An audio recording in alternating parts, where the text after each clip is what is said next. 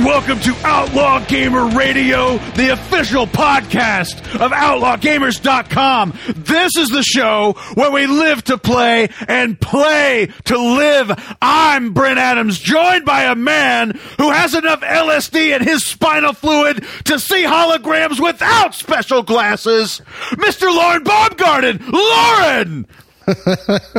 Good evening, Brent Adams. What's going on? I could not I'm listening to your intro and I could not figure I'm like, what did we what what is in the show this week that talks about LSD or spinal columns? I could not figure out what you were talking about until you came back around and I'm super excited to talk about uh, what you're referring to. Yeah, uh, it's it was actually a, a, subject of conversation around the table at uh, my daughter's birthday party uh, over the weekend. You're kidding? And uh, no, I'm not was, kidding. Was it filled with gamers or? No, no, just just a couple a couple of friends of mine who are gamers, and uh, right. you know we were, we were talking about it, but uh, well, I wasn't I wasn't insinuating that uh, Zeely's gamer friends came over for uh, give it time for the party. Give it uh, time. oh yeah, I hope so. Uh, all right, so we are back, everybody. It's episode four. Yep. It's almost February, if you can believe it. Yeah. And uh, the year is just humming right along, ye olde 2015. Let's kick off the garage this week. You know, in hindsight, all that prattle really did not amount to much of anything in the way of information or entertainment.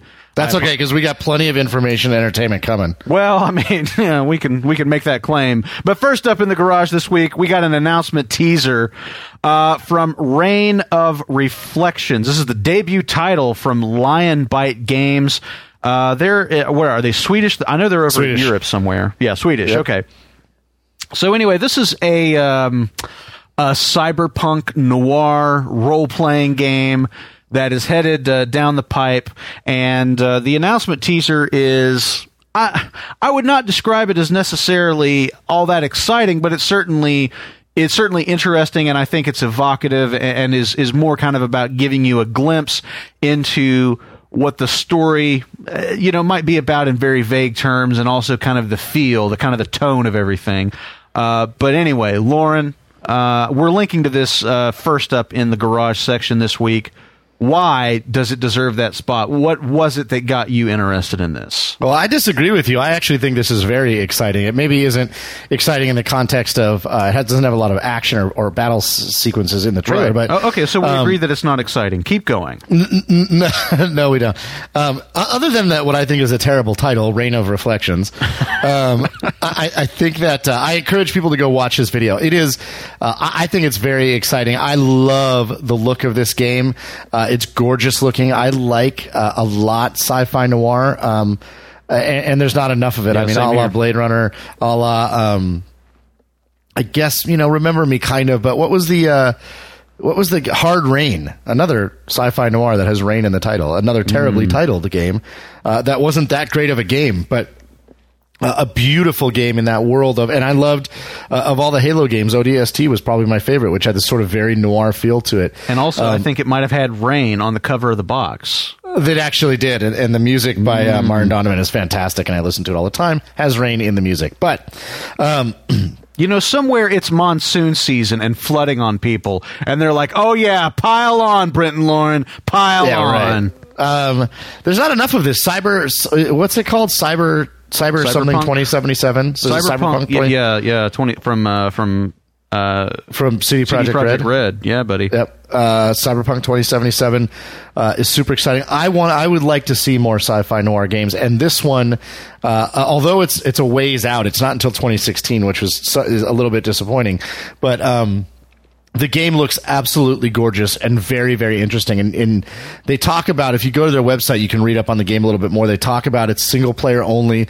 It, it is not uh, they're very specifically trying not to uh, put a bunch of filler in there. It will be tradi- what, what would be traditionally shorter for an RPG, um, which I'm assuming means you know somewhere under 45 or 50 hours. You know, like maybe it's 15 yeah. hours hey, or man. 20 hours, which is there's, perfectly fine with me. Yeah, I was going to say um, there, there's nothing wrong with that. I, I, and maybe I'm no. just being kind of selfish given the fact that I don't have 45 hours to you know to invest in games uh, too often these days, but the idea of having a really compelling RPG experience that only lasts maybe 20 hours, as an example, Uh, there's absolutely nothing that scares me off about that. And, and not only does it not scare me off, but I, I think it's a really refreshing design pillar. Frankly, Right. Uh, I, I'm getting sick of, of these games. I was just watching video of Dying Light, um, a- and, I'm not. I haven't seen much of Dying Light, so I- I'm not trying to make a commentary on how the quality of that game. But No, that's the it felt next to me. section. It, it felt no, no. Uh, it felt to me like a little bit like you know the Far Cries and the Assassin's Creeds, where they're where these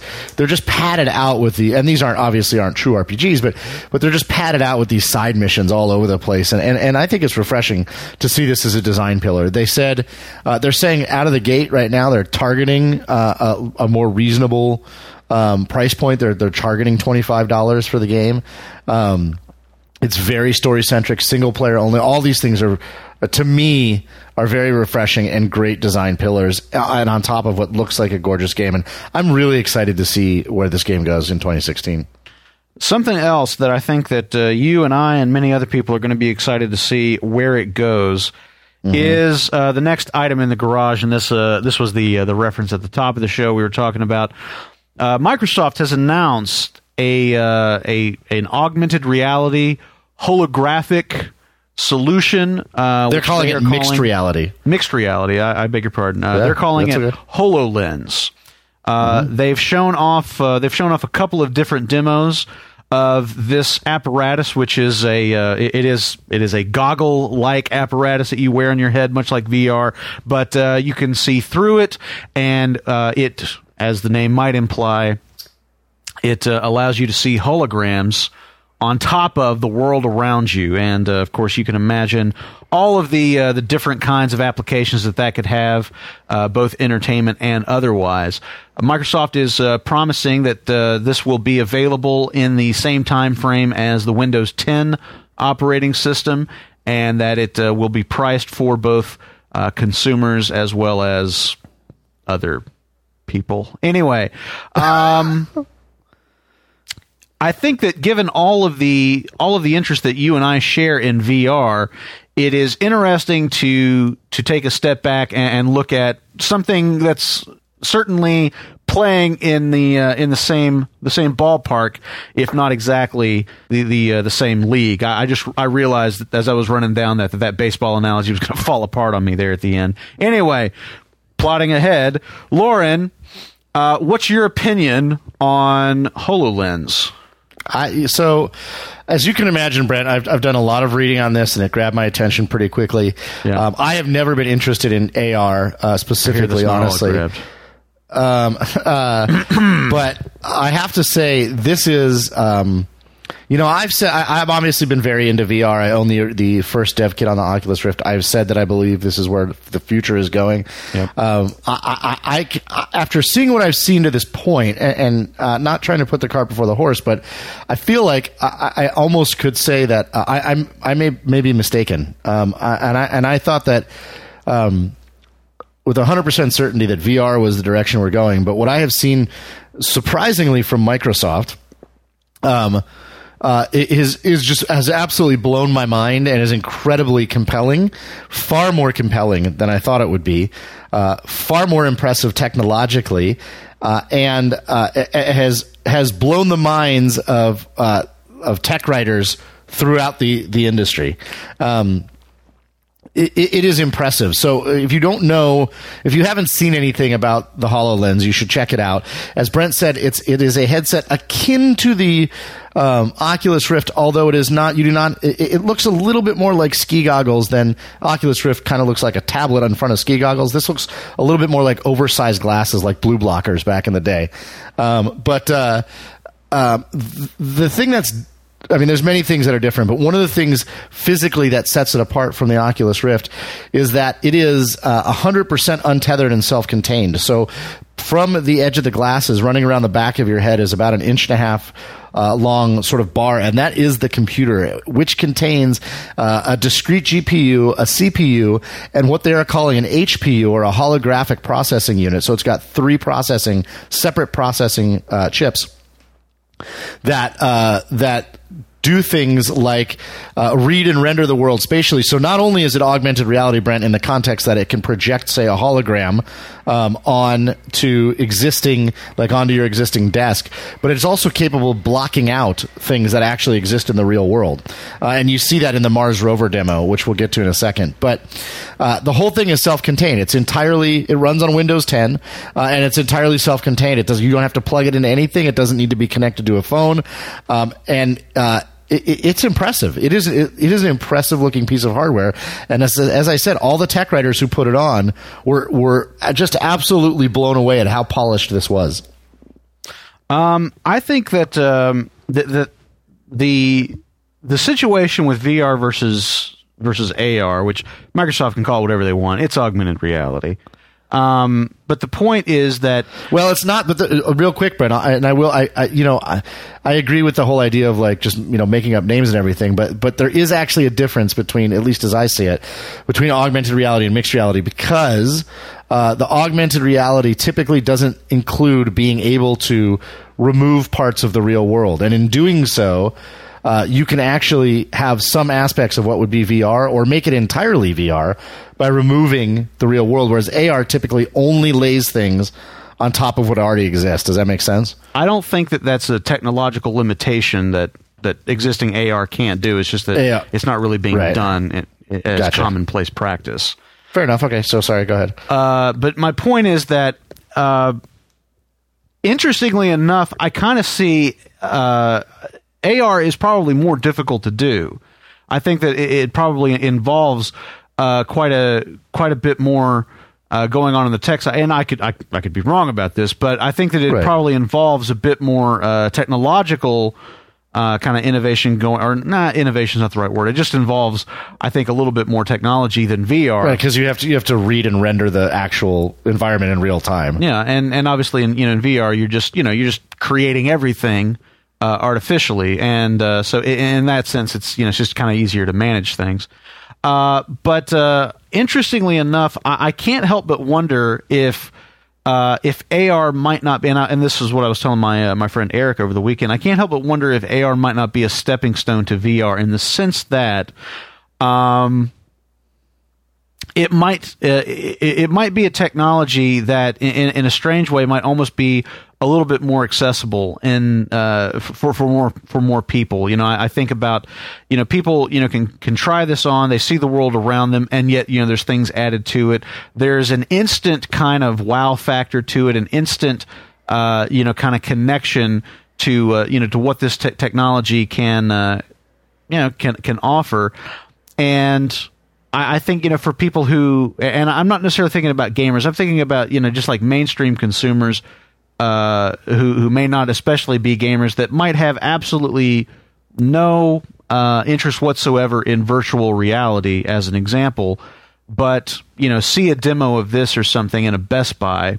you know years down the road or whatever try it on you know look at the little tabletop setup display you know play a game of you know I, I don't know you know play a game of you know Minecraft. yeah minecraft or you know play you know uh you know play 3d chess or you know whatever it is uh and say oh i've got you know this is awesome i got to get one of these and then that you know kind of becomes a a gateway that opens up uh, people's you know potential interest in in VR, saying, well, you know, this is pretty interesting. And what could you do in VR where you you know you can you have full control over everything. You're you're not limited to uh, you're not limited to you know kind of um, you know things that are that are being laid over the real world. Although I suppose you could argue that uh, you know with with the kind of the mixed reality paradigm that uh, that you know that you were just talking about, the ability to block out the real world.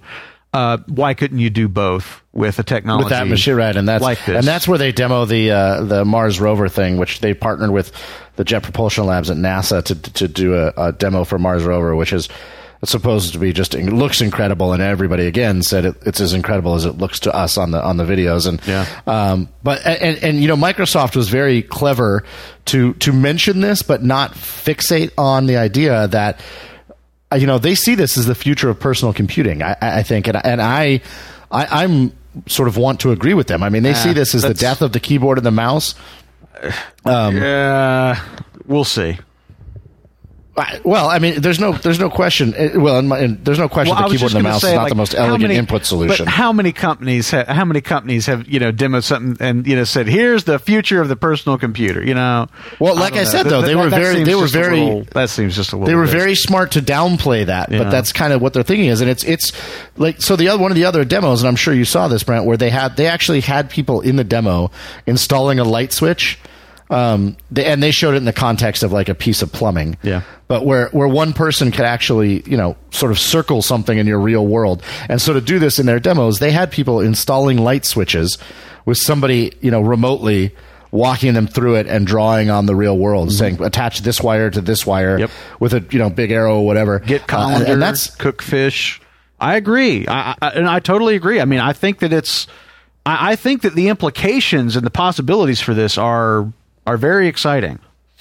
oh, I thought there was a butt coming there, There is a butt coming, but but um, I I would just remind everybody that this is Microsoft, and this is a piece of hardware that Microsoft is making, and I would just remind everybody to remain cautiously optimistic when it comes to Microsoft and their track record of making really big promises for far away product launches that uh, and sometimes the feature set that you actually get four years down the road and what they promised at the big to do uh, previously not always the same thing so i just would remind everybody to you know just remember that as we get closer to this thing's theoretical launch that's all yeah, when is the when is the Windows timeframe, Brent? Do you know? I think that I want to say that they're I want to say that they're they're planning to launch late this year is what I want to say. So,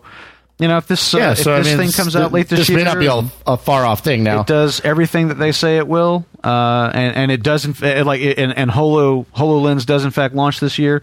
Then you know I'll be I'll be the first to uh, I'll be the first to admit that I'm wrong, and I'll be very happy to be wrong if that's the case. Well, and certainly, I, I wouldn't imagine the first one out of the box is going to be like a completely elegant and total solution. But it is, it's just, it, it's significantly more compelling than I anticipated it would be. It's pretty impressive technology, and, and super excited to see where it goes. Yep. Which uh, which there's possibilities for it to go a lot of different places. Uh, This next one, this next one is just for you, Lauren, and tell us all about it. Uh, this I actually just saw this as we were sitting down to record. It seems that uh, BioWare uh, has made available the tavern songs from Dragon Age Inquisition for free to listeners. I guess, uh, uh, or to players. I mean, I guess a lot of players were asking how they could get a hold of uh, the tavern songs, which I'm assuming are not on the soundtrack. Which I haven't looked up the soundtrack, but it's beautiful, and uh, I'm guessing that the, t- the tavern songs aren't on there. And people were asking about it, so they said, "Hey, you know what? You, like, you guys are so awesome as a community. We're going to give away all the tavern songs and all the sheet music for free until February 9th. So, uh, if you're interested, there on their website, the, you know, it's linked here. Uh, is uh, all the tavern songs from Dragon Age Inquisition for free until February 9th, and then after that, uh, they'll make them available for uh, for you know whatever price they decide. But I just thought this was a really cool thing, Brent. Not only is the music, Great fan uh, service, I, I downloaded question. it. Uh, I I just thought it was. I thought it was just an awesome, awesome way to you know give a little thank you to their to their customers in in a, for playing the game, and uh, uh, I just thought it was great, man. I agree, man. It's uh, like I said, it's just it's great fan service. No reason not to do it. Glad to see that they are doing it, and I'm sure for everybody who's playing Dragon Age and uh, getting a taste of it, it sounds like the this will go a long way towards endearing them to uh, to Bioware. So excellent, excellent work. Yeah, it's nice Um, to see some uh, some love for the customers every once in a while. So next up in the garage, I don't think any of us would be surprised. Uh, would be surprised to learn that uh, Gearbox is going to be working on a Borderlands three in uh, somewhere somewhere down the road, but uh, it's not probably coming anytime soon um, because we've just gotten word from uh, Gearbox that they are just looking to start hiring, uh, building up their their team for Borderlands three, and Randy Pitchford sent out a sent out a teaser image letting everybody know that if uh, they're interested in getting on board, they can get in touch with him at heyrandy at gearbox.com and uh, they're looking to uh, looking to grow the team. I guess that uh, I guess that, you know it's no big surprise, but it's just you know kind of kind of an interesting pitch. I, I think most of the time you know companies they they start building up their staff and all that thing in secret. You know, they'll you know. Rockstar Right. will, you know, start quietly hiring people for an undisclosed project. Uh, you know, whereas Gearbox, I think, basically has started the hype train for uh, Borderlands Three with this uh, with this salvo. Yeah, this is this. There's a couple things that are interesting about this, and, and, and reasons I put on the docket. One of them is I'm curious to know if people care uh, at this point.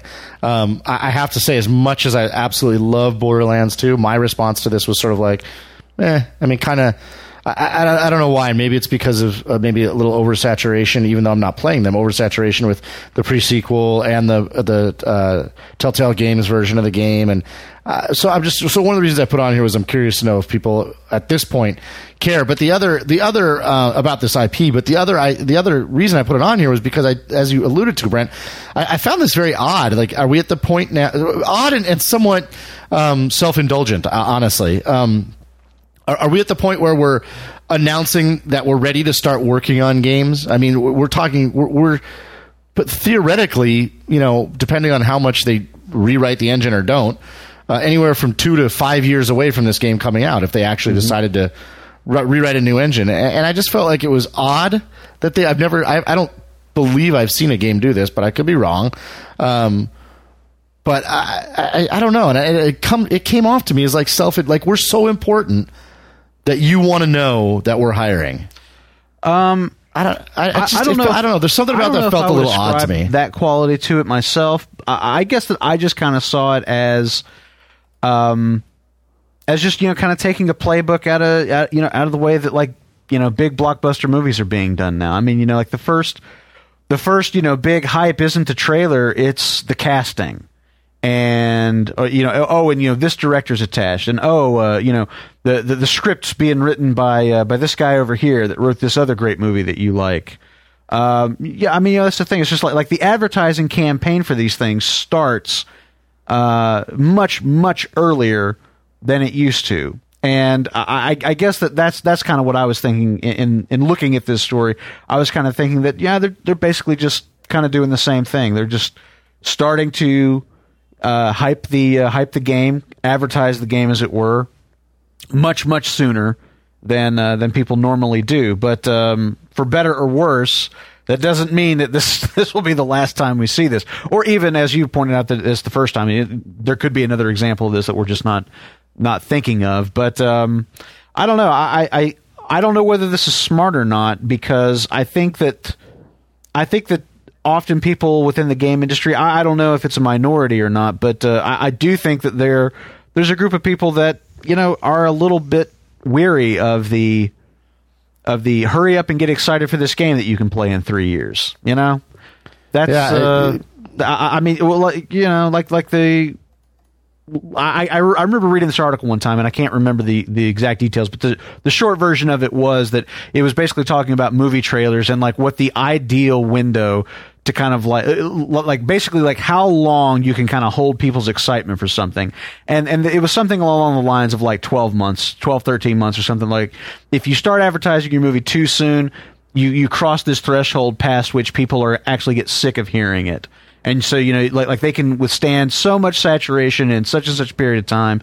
And i i can't help if but wonder if the game industry might not be um playing on the wrong side of that threshold sometimes Yeah, uh, that's yeah. I, I I think they are. I mean, I think in this case they are. It just seemed odd, and so I thought I thought um, eh, I thought it was interesting. It stood out to me we as should something that was since interesting. We've got his email address we should email him and tell him Hey, Randy, hey randy this is odd. That could become like a new meme. It's just like like you know like hey Randy, and then you know messages to to Randy Pitchford. It wouldn't even have to be anything necessarily related to Borderlands 3 or video game. It could be like hey Randy, did you know that there are four types of waterborne pathogens? You know, just stuff like that. hey, Randy, I just wanted to say, hey, Randy. It's Um, hey Randy, Ryan Gosling's looking for you. Not really. Anyway, um, last up in the garage this week, and perhaps most epically up in the garage this week, is a video that's been making the rounds pretty much everywhere. It's got, I think, over six million views on YouTube at this point. It was posted. Uh, I, I think I think Roland uh, posted it uh, first to uh, to the uh, the Outlaw Gamer Society website. This is titled "Elders Play Grand Theft Auto 5" on the React YouTube channel, and as the name implies, what you're going to see is a collection of senior citizens playing Grand Theft Auto 5. They've been given some instruction on how the controls work, but other than that, they're told nothing. They're just left to their own devices to do what they will. And some of the things they do, and especially a lot of the things they say, are comedic gold. Catherine, I was especially a big fan of.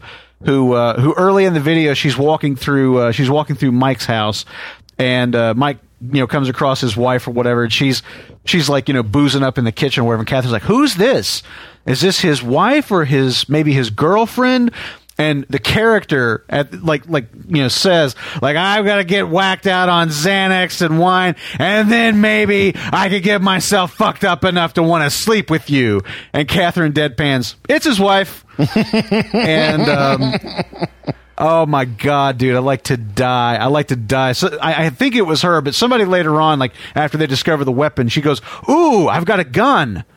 Now where's a person? I'm like, of course, of course. oh my god, it was so funny. It was really, really funny, but it was also interesting to kind of you know see what their reaction to it was after they'd played it. Like, like, oh, I had a really great time shooting police and and murdering citizens and all that. But oh, oh no, no, no, people shouldn't play this game. I wouldn't want my grandkids to play this game.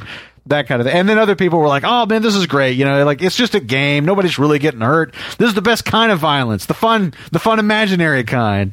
So anyway, it's it's it's a riot though. It's it's definitely worth checking out. It, it was uh, it, uh, it was fantastic. It was absolutely. I was not. You know what? I did not. When I clicked on it, I was like, "Elders? What do they mean by elder?" Like I didn't. They I, mean I, I wasn't elders. sure. Your I had no idea that that's what I was going to see. and it was uh, it, it it was awesome, Brent. It was awesome. You know what's what's what I was thinking about just now as we were talking about this. There's a limited window of opportunity that you can make videos like this because you know when our generation is elderly, you're not going to be able to you're not going to be able to you know have a sit down. It's like I've never played video games before. Yeah, you know what I mean? Like th- there's. The- I mean, I'm. su- I guess there'll be something else. I don't know what it'll be. You know, I don't like heroin you inject through your tear ducts or something. You know, whatever. I've never injected heroin through my tear ducts But that's my Let's whole that's that. my whole point. Like maybe that's as commonplace as video game in 30 years, and then you and I are the ones on YouTube injecting heroin into our tear ducts, and you Yeah. know telling, and so kids can laugh at us as we as we try to acclimate. Now all I can think about is heroin. I, I have to go. That's how addictive it is. You just hear the name and you're like, "Oh, I want some smack." Ooh, I want some. Start scratching the inside of your elbow. And,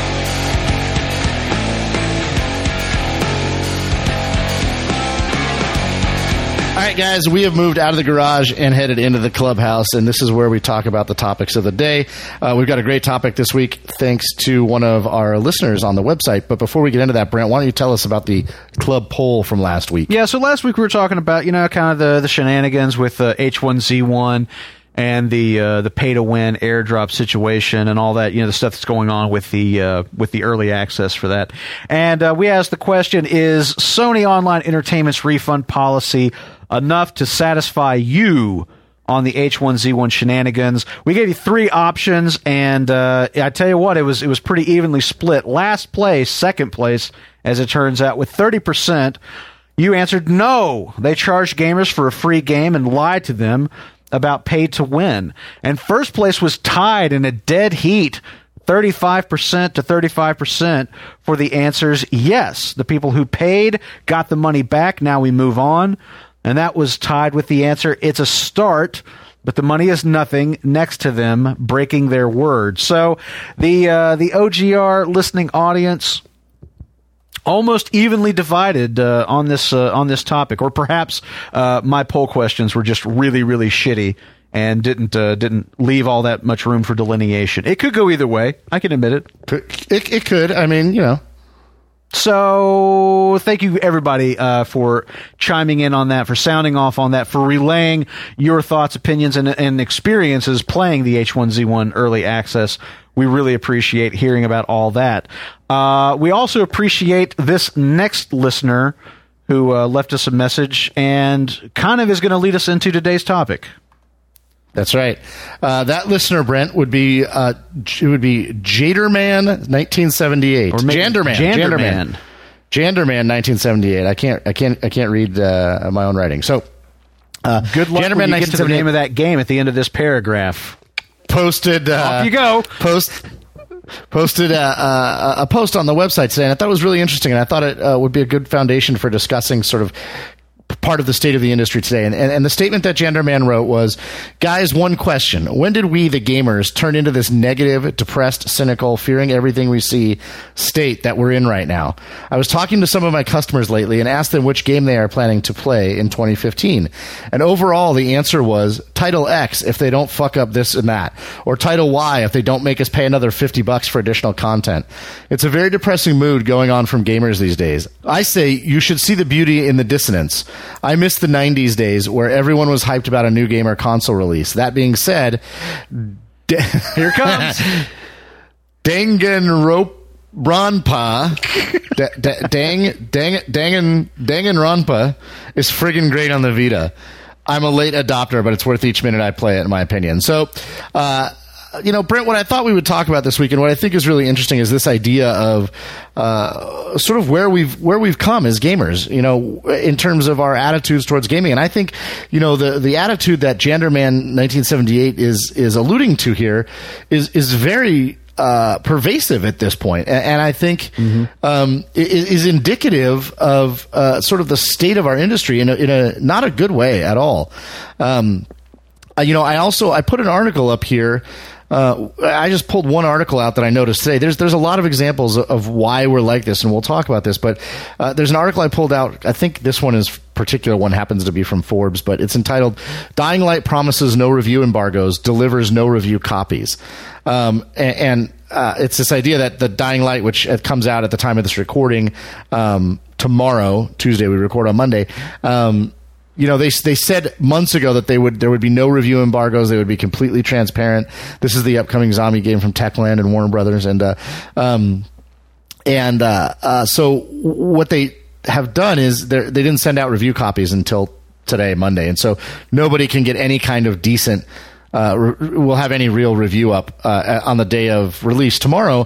Uh, in addition, they made several deals with multiple YouTubers uh, where they're paying the YouTubers to do Let's Plays uh, and not um, review the game, essentially, Yeah. where they can't like uh, you know really give a, a negative opinion of the game. And so Because part of the agreement for them getting the ability to publish the footage is they got to agree to certain conditions, like you won't criticize the game, as an example. Right, and so so they've done this coupled with the fact that they didn't send out review copies, and it's this is one of the things, Brent, along with this sort of climate of of DLC and this feeling that that that game developers are more interested in trying to figure out how to manipulate us into buying things and actually create high quality um, interactive uh, entertainment experiences.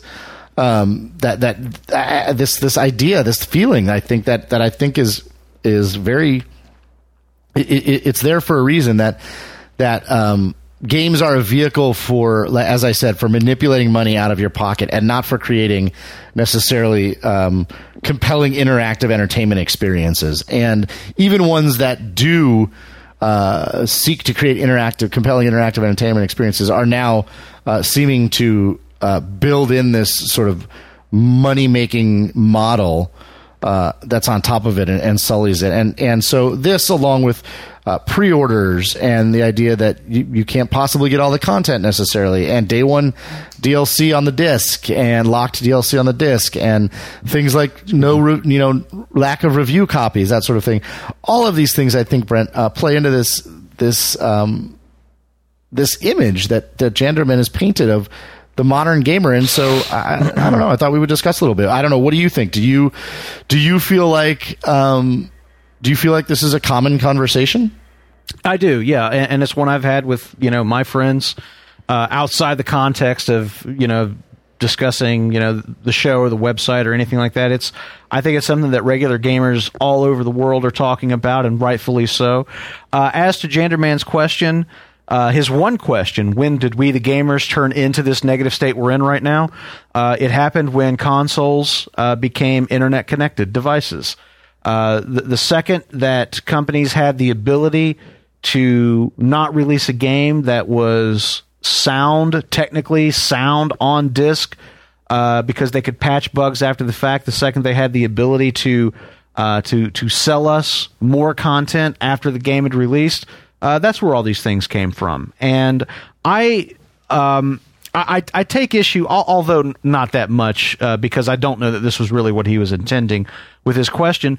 But I, I take issue w- with his description uh, of of describing people who feel this way as negative. I, I think people who feel this way are are honest, and, and I think that uh, I think they they deserve to feel this way in light of what's going on. I think that if you feel this way, it's not a sign of anything being negative or wrong with you. It's a sign of you being aware of the uh, of the practices of the industry that uh, that that you love and the hobby that you love. Um, and I think that the uh, what's going on, and, and the reason I don't consider myself negative about it, what's going on right now is growing pains. In my opinion, I, I think that what we're seeing is uh, a bunch of people trying a bunch of different stuff uh, because this new technology, which has only been available since the beginning of the last console generation, which we're you know just kind of now waning through.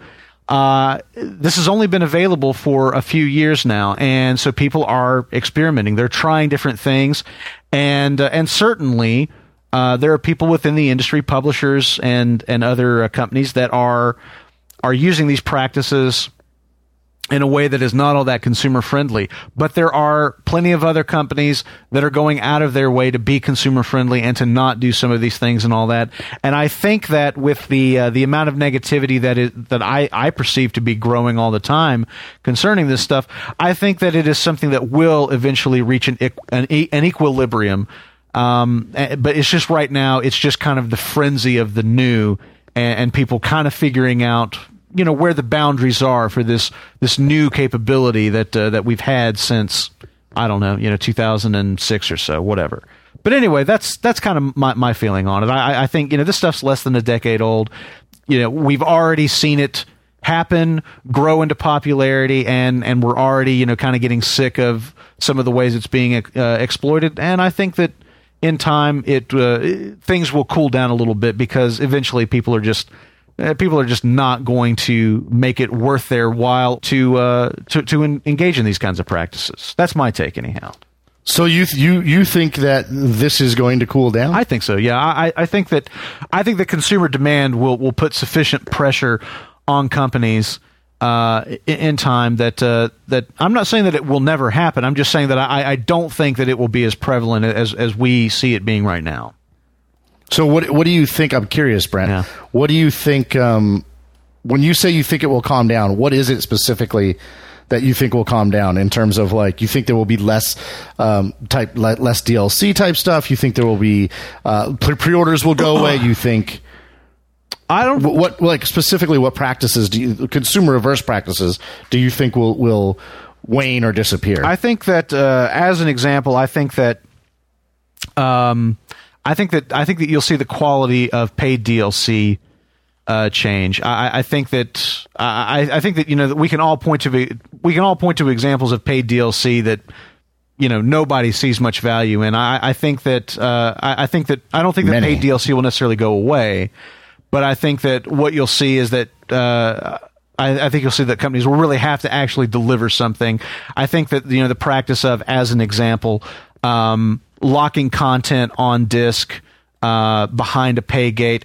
I, you know, we're already seeing that happen less and less and less. You know, there, there's high profile examples every now and then, but you know, really that's something that that already has kind of come and gone to a degree. Uh, you know, season passes are you know are a good example of, of a practice that that people said, hey, you know, or, or not season passes, excuse me, the um, the online pass, excuse me, the online pass is what I meant. Um, oh right. Y- you know, like online passes were you know something that uh, you know that that people you know tried to make happen and, and it just it just kind of fizzled out. I think that things like dlc are going to be around because you know people buy dlc and in you know cases uh, you know particularly things like you know call of duty battlefield you know where you're buying extra maps and stuff i think people get enough value out of those that uh, that they enjoy it. But i i think that's the thing that it's going to it's going to get a lot more selective what you know people actually uh you know drop money for uh, as as it goes along. I, I think that I think that actually a lot of those things that you can point to in the way of DLC and stuff like that, I think a lot of it's probably actually has improved somewhat, you know, compared to you know things like the online passes and stuff that you know we were seeing you know just a few years ago. A lot of those things have already fallen uh, by the wayside. But um, the, the, specific to this Dying Light article, I was I was and of course we were talking about this recently also, but specific to the Dying Light thing, um, I think that the I think that the whole, the whole notion of transparency, you know, which is interesting given the fact that you know the Techland had had kind of committed to transparency, and then it, oh, it turns out they're really not all that transparent, which there's a lot of that going around these days. I can't speak for other countries, but anyway, my point is that um, I think that you know what's the solution to this? Like, you know, how do you combat this practice of them uh, uh of, of them either embargoing reviews or not sending out reviews so that people can't get a honest, accurate appraisal of the game from uh, from the outlet of their choice on day one or prior to day one, so they can make a purchasing decision. Uh, you know, how do you combat that?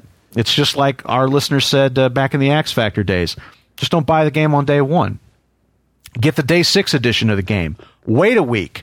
Find out you know, from real people who are playing the game what it's actually like, what's actually broken, what needs to be fixed, whether or not it's worth your money or not. Just don't buy it day one. Don't pre-order it.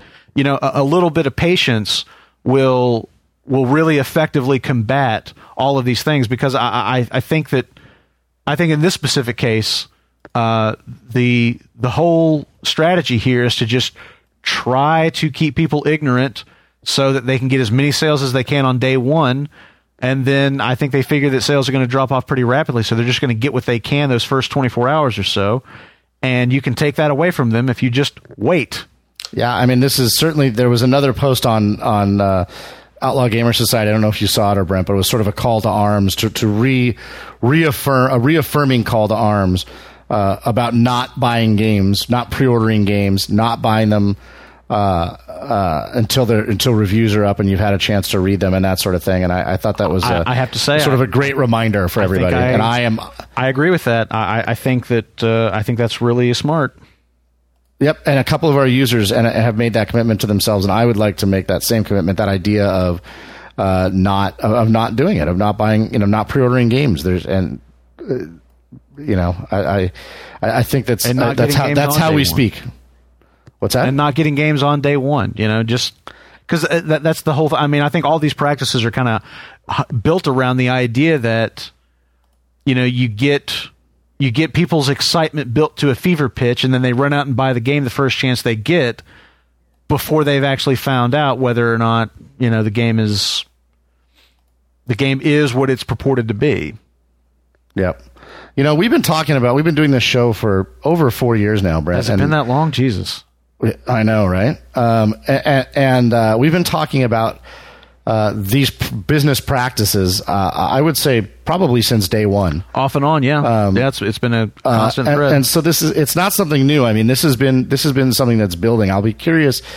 Uh, I'll be curious to see if this is in fact something that um, that gets better over time, or or if you know how long these growing pains last. I really, heading into this conversation, wasn't thinking of this as a, a topic of growing pains, but more of a uh, a, a, trend of emotion that is headed in one direction and is going to continue going in that direction. Um, but uh, uh, you know, I mean, it would be curious to check in with this uh, a year from now or, and, see where it's at. But it is unfortunate, one way or the other. I, I feel it's unfortunate that this is the kind of I think it's a common attitude among gamers, and, it actually it saddens me because it, to me it stunts the growth uh, uh, of our incredible industry. And of course, the industry is growing financially, but it stunts the the where I you know it stunts the creative uh, and social growth of, of our industry, and it's it's unfortunate. I think I, I agree it is, and and I think that uh, I I think it's one of those things that you know the, the people who are responsible for this have to really they have they have to think about the the the long term game of this because if they if they do in fact alienate people with these practices enough, uh, they hurt their ability to grow in the long term. If if people get so sick up, uh, so uh, fed up with this, so sick and tired of it that they become unexcited about gaming as an industry, then they could very well stop supporting gaming as an industry with their money. Uh, all maybe not altogether, maybe just uh, buying games less often, uh, more selectively, so forth. So you know the industry will only be hurting itself if they don't listen to their customers. And, and there's actually a point that Paul Tassi makes in this Forbes article that really echoes a sentiment I've uh, thought many many times. I just want to quote him here. He says, "quote If you're confident in the creation, I'm not clear." Why you would complete why you would completely avoid judgment. And that's how that's how I feel about it too. You know I feel like what, what we, we as consumers can do as we kind of outlined is uh, is you know not pre-order not buy on day one. What the industry can do to avoid this is not try to not try to get away with shit not try to pull the wool over our eyes. Make a really good game. Don't try to trick us into thinking that you've made a really good game by not allowing reviews by manipulating YouTube footage and that kind of stuff. You can you can avoid all that by just putting the effort into the development. You don't have to put the effort into the manipulation. Just put the effort into the game development and make sure that you're you're, you're creating a solid product. Why don't you just do that? And then everything will work out for you. Yeah, I mean, us. obviously, the, impli- the, the, the, the sort of implication of this behavior is. Uh, is obviously like this is not a high quality product, and it's hard for us to say at this point because we haven't actually uh, seen this game. Uh, but certainly, that's the implication when you talk about that practice in particular is that they're you know they're, they're hiding something, right? Right. It, it doesn't. I mean, it's certainly not behavior that that speaks of we're exceptionally confident in our game, and no, you can't see it. Yeah, you know, it's those Right. two things seem at odds to me. Uh, indeed. But- well, I'd be curious to hear what the listeners have to say about this. I want to know, you know, if you guys, if this is the experience that you guys are having, and when you talk to your friends that are gamers, when you think about games, do you think about them in the context of like, oh, I'm excited for this. I hope they don't screw us in this way or that, or I hope this doesn't happen. And I, you know, I, I started to think about that after I read this, and I, I thought, you know, th- this is how I think about things in general. Like, I'm not, you know, I, the uh, the game I'm probably the company I probably have the most faith in, and the game I'm probably the most excited about because of that is Uncharted Four. Um, Naughty Dog is, you know, like Batman. I, I was super excited about Batman, and now I feel like it's kinda cooled They're heading. bit. Yeah, it has cooled, and, and this it, it. The only game right now that I'm super super jazzed for is Uncharted Four, but I, I'll be honest in that I still have this sense of like, I hope they don't fuck it up between now and then. Maybe he- I- may- maybe I'm wrong. Maybe we are negative. Uh, so I want to hear from you guys, uh, or we want to hear from you guys as to what you think on this subject. Is this what you encounter when you talk to your friends or gamers? Is this how you think when you think about games? Is this something that, as Brent um, implied, or not implied, outright stated, that is going is just growing pains and is going to get better, or do you feel like uh, this is something that is just going to keep getting worse and worse. We'll put up a poll, of course, about this topic, but also let, let us know all your thoughts in the comments section. Um, but also let us know all your thoughts in the comments section as usual.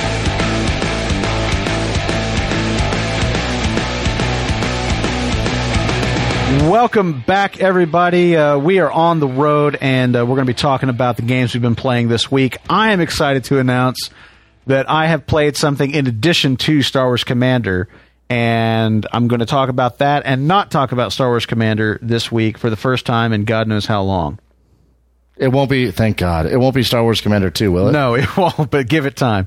Uh, first up, though, I'm going to throw to you, Lauren, uh, for some more Dragon Age Inquisition. Uh, yep. Uh, of course, I played a little bit more. Again, not as much as I had hoped Hey, for. I heard only they're a little giving bit away some more tavern songs for this game, huh?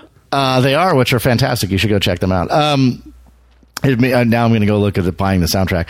Uh, so I did play a little bit more, not a ton. Um, I have nothing else to add to this conversation except that I'm still playing it. Uh, I'm still absolutely loving this game, and I, and I can't wait to continue to play Fair it. enough. Yep. Uh, that's all I got. So what do you have? You have a game that I have not seen before. Deep, deep dungeons of Do- one only one deep, by the way. That's right. Deep dungeons of doom. Triple D, son. Uh, this was a game. What is this? What was, is this game? It was recommended to me uh, by a listener, uh, Christopher Facui, and he uh, he told me, "Hey, you should check this out." I think he, I, I think at first he, he got me on Twitter and uh, said, "Hey, you should check this game out on iOS." It turns out it's also on Steam. and um, I guess he had a spare Steam key for it. Uh, anyway, he, he sent it to me and said, "Hey, you know, if you're interested, check this out." And I'm like, "Yeah." I, I looked at it on iOS, but it was like I don't know, like five bucks, four or five bucks, something like that. And I was like, "Well, I'll add it to my wish list. You know, maybe you know, maybe we'll see if it goes on sale." Because yeah, it's just uh, a little bit pricier than I was. I was prepared to just you know drop on a game that I really didn't know anything about at the time. And uh, anyway, so he gave me a Steam key, and I checked it out, and it's actually a really, uh, it's actually kind of a, a, a, really neat game. And I'm actually thinking about getting it on iOS now that I've played it. And bear in mind, I just played it, you know, for maybe ten, I don't know, ten or fifteen minutes or something like that. Um, Mm-hmm.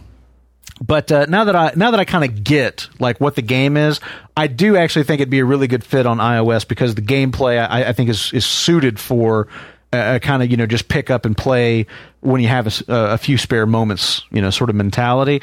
But essentially, it is a uh, it's kind of you know an eight bit retro style uh, kind of uh, RPG, and I I say RPG, but um, the way that it works is uh, you're essentially you know kind of uh, you're essentially k- kind of taking some of the some of the exploration a- aspects out of the RPG, and you're just kind of focusing on the uh, the fighting, and it's it's turn based combat.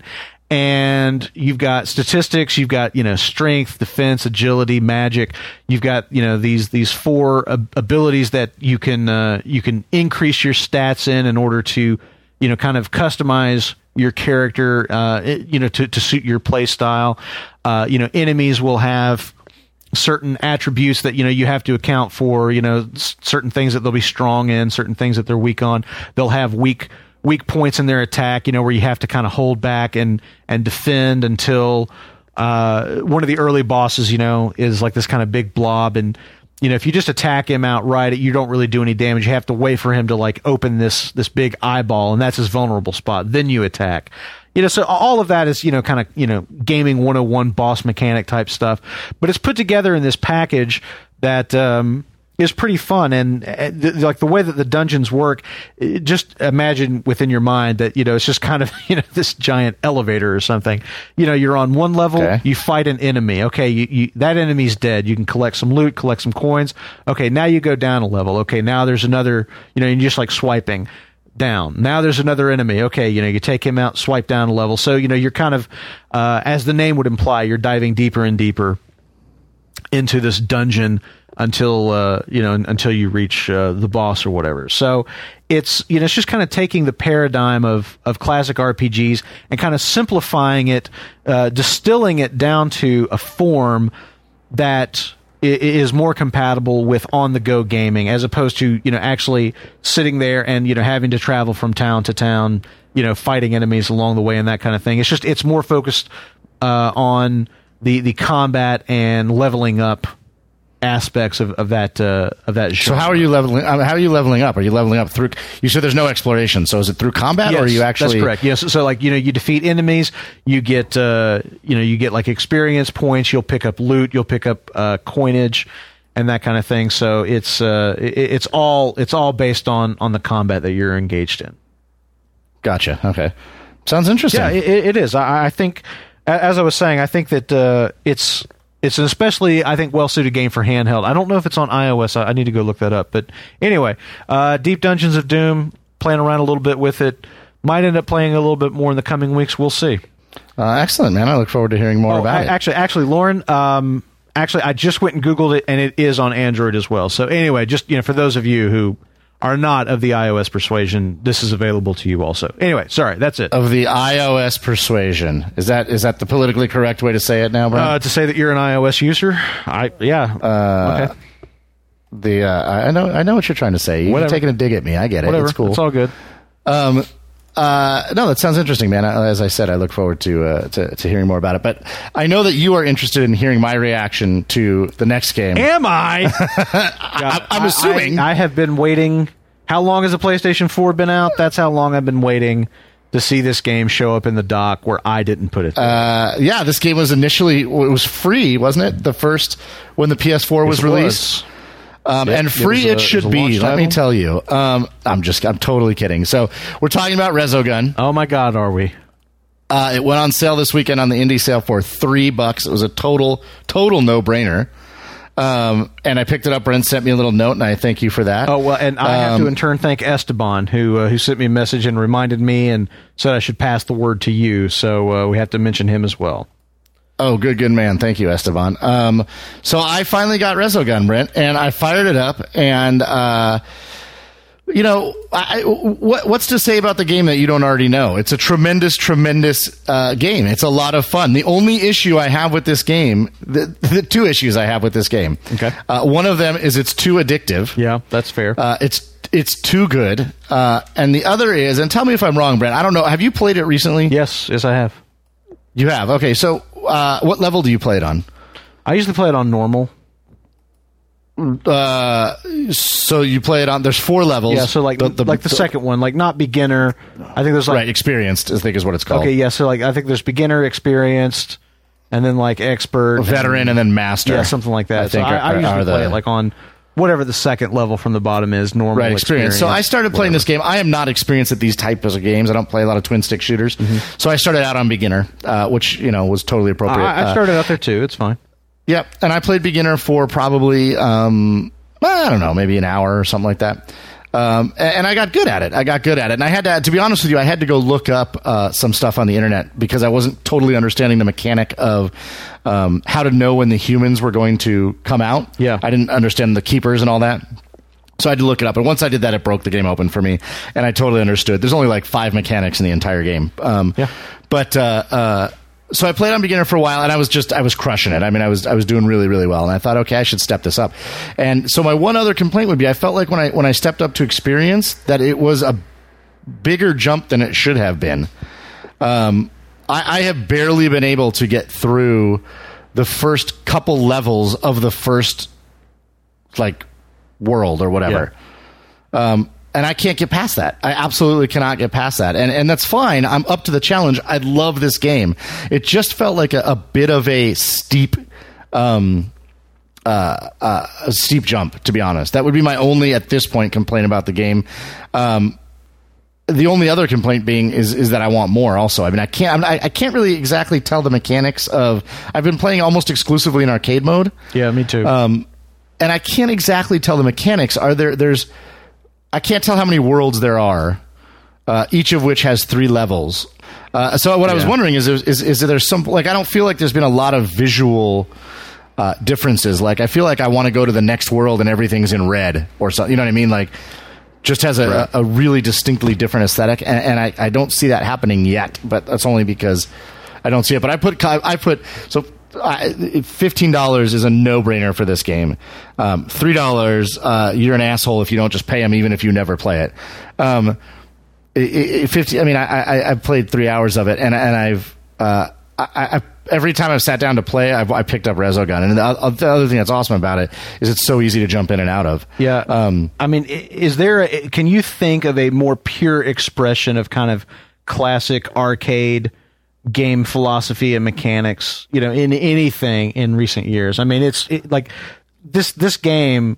This game could like so easily be like a coin op arcade title. It just. I mean, it feels so at home. In, in that kind of great pantheon of, of arcade shooters and everything, it, I just like the know, defenders and the it- it- it Zaxxons is- of the world. You, you you know what I like Exactly, better about this game though is simultaneously nostalgic and and new, totally yes, and totally and what I, and I agree with you 100. percent. What I love about it, what what I most love about it, other it's aesthetically beautiful, but they've taken this genre and by making it circular, which it it, it, it, it by making it circular instead of like a progressive line, uh, it, it feels like it just updates that genre so beautifully and it plays. Uh, it Yeah. plays so it may, like it's so perfect. I can't believe nobody ever did that back in the day. Yeah, well, and that's the thing they did in a sense. I mean, like I'm thinking of like Fantasy Zone for the uh, for the Fantasy Sega Master System. Fantasy Zone. I was thinking in was the arcade, though. basically. Well, but my, my point though is that there were lots of there were lots of, of 2D side scrolling shooters that did loop. You know, like like you could fly horizontally through the level and come back to the point where you started. Right? It was essentially a circle. It's just that it was never it was never rendered that way graphically within the game. Whether that was because nobody thought to do it or because it was technologically possible, unfeasible, yeah. I don't know. but that's the thing is that it it is exactly like those games are, but it they they they kind of they kind of are taking it apart and saying, well, why is it that way? Oh, well, because it's a circle, you know, and and and so that's how we'll construct the levels. We'll construct the level as you know this giant column that you're flying around. I, I just I, I absolutely absolutely love the game. It, the, the the game mechanics are few. th- They they are relatively simple in concept, but difficult Oh, to absolutely. master, which I Absolutely. love. There's no I question about it. They take- love the, the finesse that's required to really uh, to really dominate. Yeah, one of the game. places I've been getting screwed up, Brent, is that I, uh, you know, when I was on beginner, I could just not even, it just ignore the bombs altogether. I didn't even use them. I just saved Yeah. them for the, and it took me a while to get over that and realize like I'm going to have to use the bombs to to get through these levels. I can't, you can't do it without it. And, Yeah. um, and um, You really have to use all the mechanics available to you, especially as you get up into the into the. yeah, it, it I mean, it has such a beautiful combination of that, like uh, simple to play, difficult to master, as well as that sort of Bungie loop of like 30 seconds of action. Uh, kind of thing, and, and it does such a great job of that. Uh, Thirty seconds of action over and over and over again. It does such a great job of that, and uh, um, uh, it, you know, it, it, it it's like it reminds me a bit of of Super Meat Boy uh, in the context of uh, although a hundred times more beautiful. But Super Meat Boy was one of the most pure and well balanced gameplay experiences I've ever had. Just pure gameplay, and, and that's that's what the game is. Yeah. this game is in its genre Is is the same thing. It's just absolutely brilliantly designed, pure gameplay. Yeah, the the last time I played a shooter, and, and it's not the, it's not exactly the same kind of shooter. The last time I, I played a shooter like this, that really that really reminded me why I love this genre. It was like Einhander on the on the PlayStation, which Tony got me into. Uh, he had an import of it, uh, but Einhander was it, it was that same kind of thing. It was just like this. My God, like this this game is amazing. This genre is so cool, and you don't necessarily see a lot of them these days. But uh, there are some some really shining examples of what can be done in this genre on modern hardware, and it's pretty. It's Yeah, it's really fantastic. You know what I was just thinking, Brent? I, I don't know why this popped into my head, but this is a game that would lend itself really, really well to something like uh, the Hololens. Like, did you think about how, like like game experiences? no, and I'm, and I'm being serious. Yeah, like, I yeah. think you think about gaming experiences that like would work. And Well, well, think about it as like a tabletop. Like, like I'm just imagining it floating in imagine front of you. rendering this game. Yeah, as if it were sitting on uh, in front of you on a table, you know, something like that. Like imagine like you know like a multiplayer version of this game. You're playing with friends, as if it were some kind of you know wickedly advanced animated board game or something like that. I mean, that would be awesome. Yeah, it was. it- It's you know I think about you know, games like Call of Duty or Far Cry don't feel like they would make sense in something like the Hololens. Um, Minecraft, the way they showed it, looked really compelling, and something like this, I think I, I was envisioning it like floating in front of my face in a floating circle, like a like that whole floating circle of that game just being in front of my face, uh, and, and it makes Yeah. It makes perfect sense. It's it's In front of your It's, whole it's a really it's a Yeah. brilliant game, Brent, and I thank you for uh, pointing it out to me and Esteban. And I imagine we will be talking about it more, uh, to, you know, in the in the road section uh, moving forward. It's a great great game. I highly recommend. All it. right. all right. So next up, you have The Wolf Among Us. My God, Lauren, do I have the Wolf Among Us? Have you have you finished the Wolf Among Us? Or are, are you done with the with the first? Oh, dude! Not only have I not finished it, not only have I not finished it, but I actually downloaded it on my Android Yeah. phone uh, when I was looking for games for traveling, and uh, it was awesome on the Android phone. But no, I haven't. I've played episode yeah, one. well, that that was me. Like like I played episode one and some of and some of I'd started episode two. I'd played some of episode two, and then uh, I can't remember what pulled me away, but I, I never finished episode two, and consequently, I never finished you know the the episode the episodes as they ca- they came out. I think all all five are out at this point. point, and um, anyway. For, you know, it's just one of those things. Like I, I really have been meaning to get back to it because I remember loving it so much, but just hadn't made time or whatever. So anyway, this week I uh, I finally decided to go back, and I ended up just restarting episode two because I didn't really remember all that much of it, and um, so I, I got back into episode two, and um, uh, man, I, I tell you what, it was just. I mean, I, I just sat there engrossed for I don't, you know whatever the two three hours, however long, however long it was that it took me to get through it. Um, it it, just had me. I mean, the the the the game, the story, the characters, the setting, everything just worked beautifully in this you know this kind of rendition of of you know what is rapidly becoming Telltale's kind of signature uh, you know game style. But the thing about episode two of The Walking Dead, it, you got a little bit of this in episode one, but the thing about episode two that I really liked was the kind of detective work. And, you know, this is something you and I have talked about through LA Noire and how I, I think both of us f- find that there are great possibilities for this in games that, that not a lot of games have really uh, ventured into all that much but I love in episode two, and, and I'll try not to spoil anything uh, for anybody who's not played it yet. Yeah, But please. um, there's there's a there's a scene uh, towards the end of the chapter where Bigby is is you know doing some actual detective work, kind of in a crime scene environment, and so you know you're going along, you're looking at things, and you've got you've got a character who's with you that's kind of you know saying oh, oh you know what, what do you what do you think the significance of that is and so your kind of detective work is the multiple choice answer that you can provide. You know, are you are you the player putting the pieces together? You've got, I mean, you know, you got a one in four chance of just guessing and getting it right, but it's really down to are you seeing what's you know what's in this environment, and are you putting the pieces together? Are are you seeing why these things kind of fit together? Why they might all be here? Uh, you know, and and and what it might point to and I found it so rewarding. I found it so rewarding. It was the thing that I loved conceptually about LA Noire, and that I actually felt like it, it fell short in some cases because it held your hand too much. To me, this felt just right. It had just the hmm. right amount of it's a game and you're not actually solving a murder and you know hitting a brick wall because you don't have years of experience or training as a fucking detective. It's it's a video game so you know they're they're they're presenting it to you in a way that jives with gameplay and yet it feels as though you are making the leaps yourself even though I, I know that you know the game design is kind of leading you to it. Um, but it feels as though you're making those leaps yourself and that you're actually accomplishing something akin to detective work and you know deduction and so forth.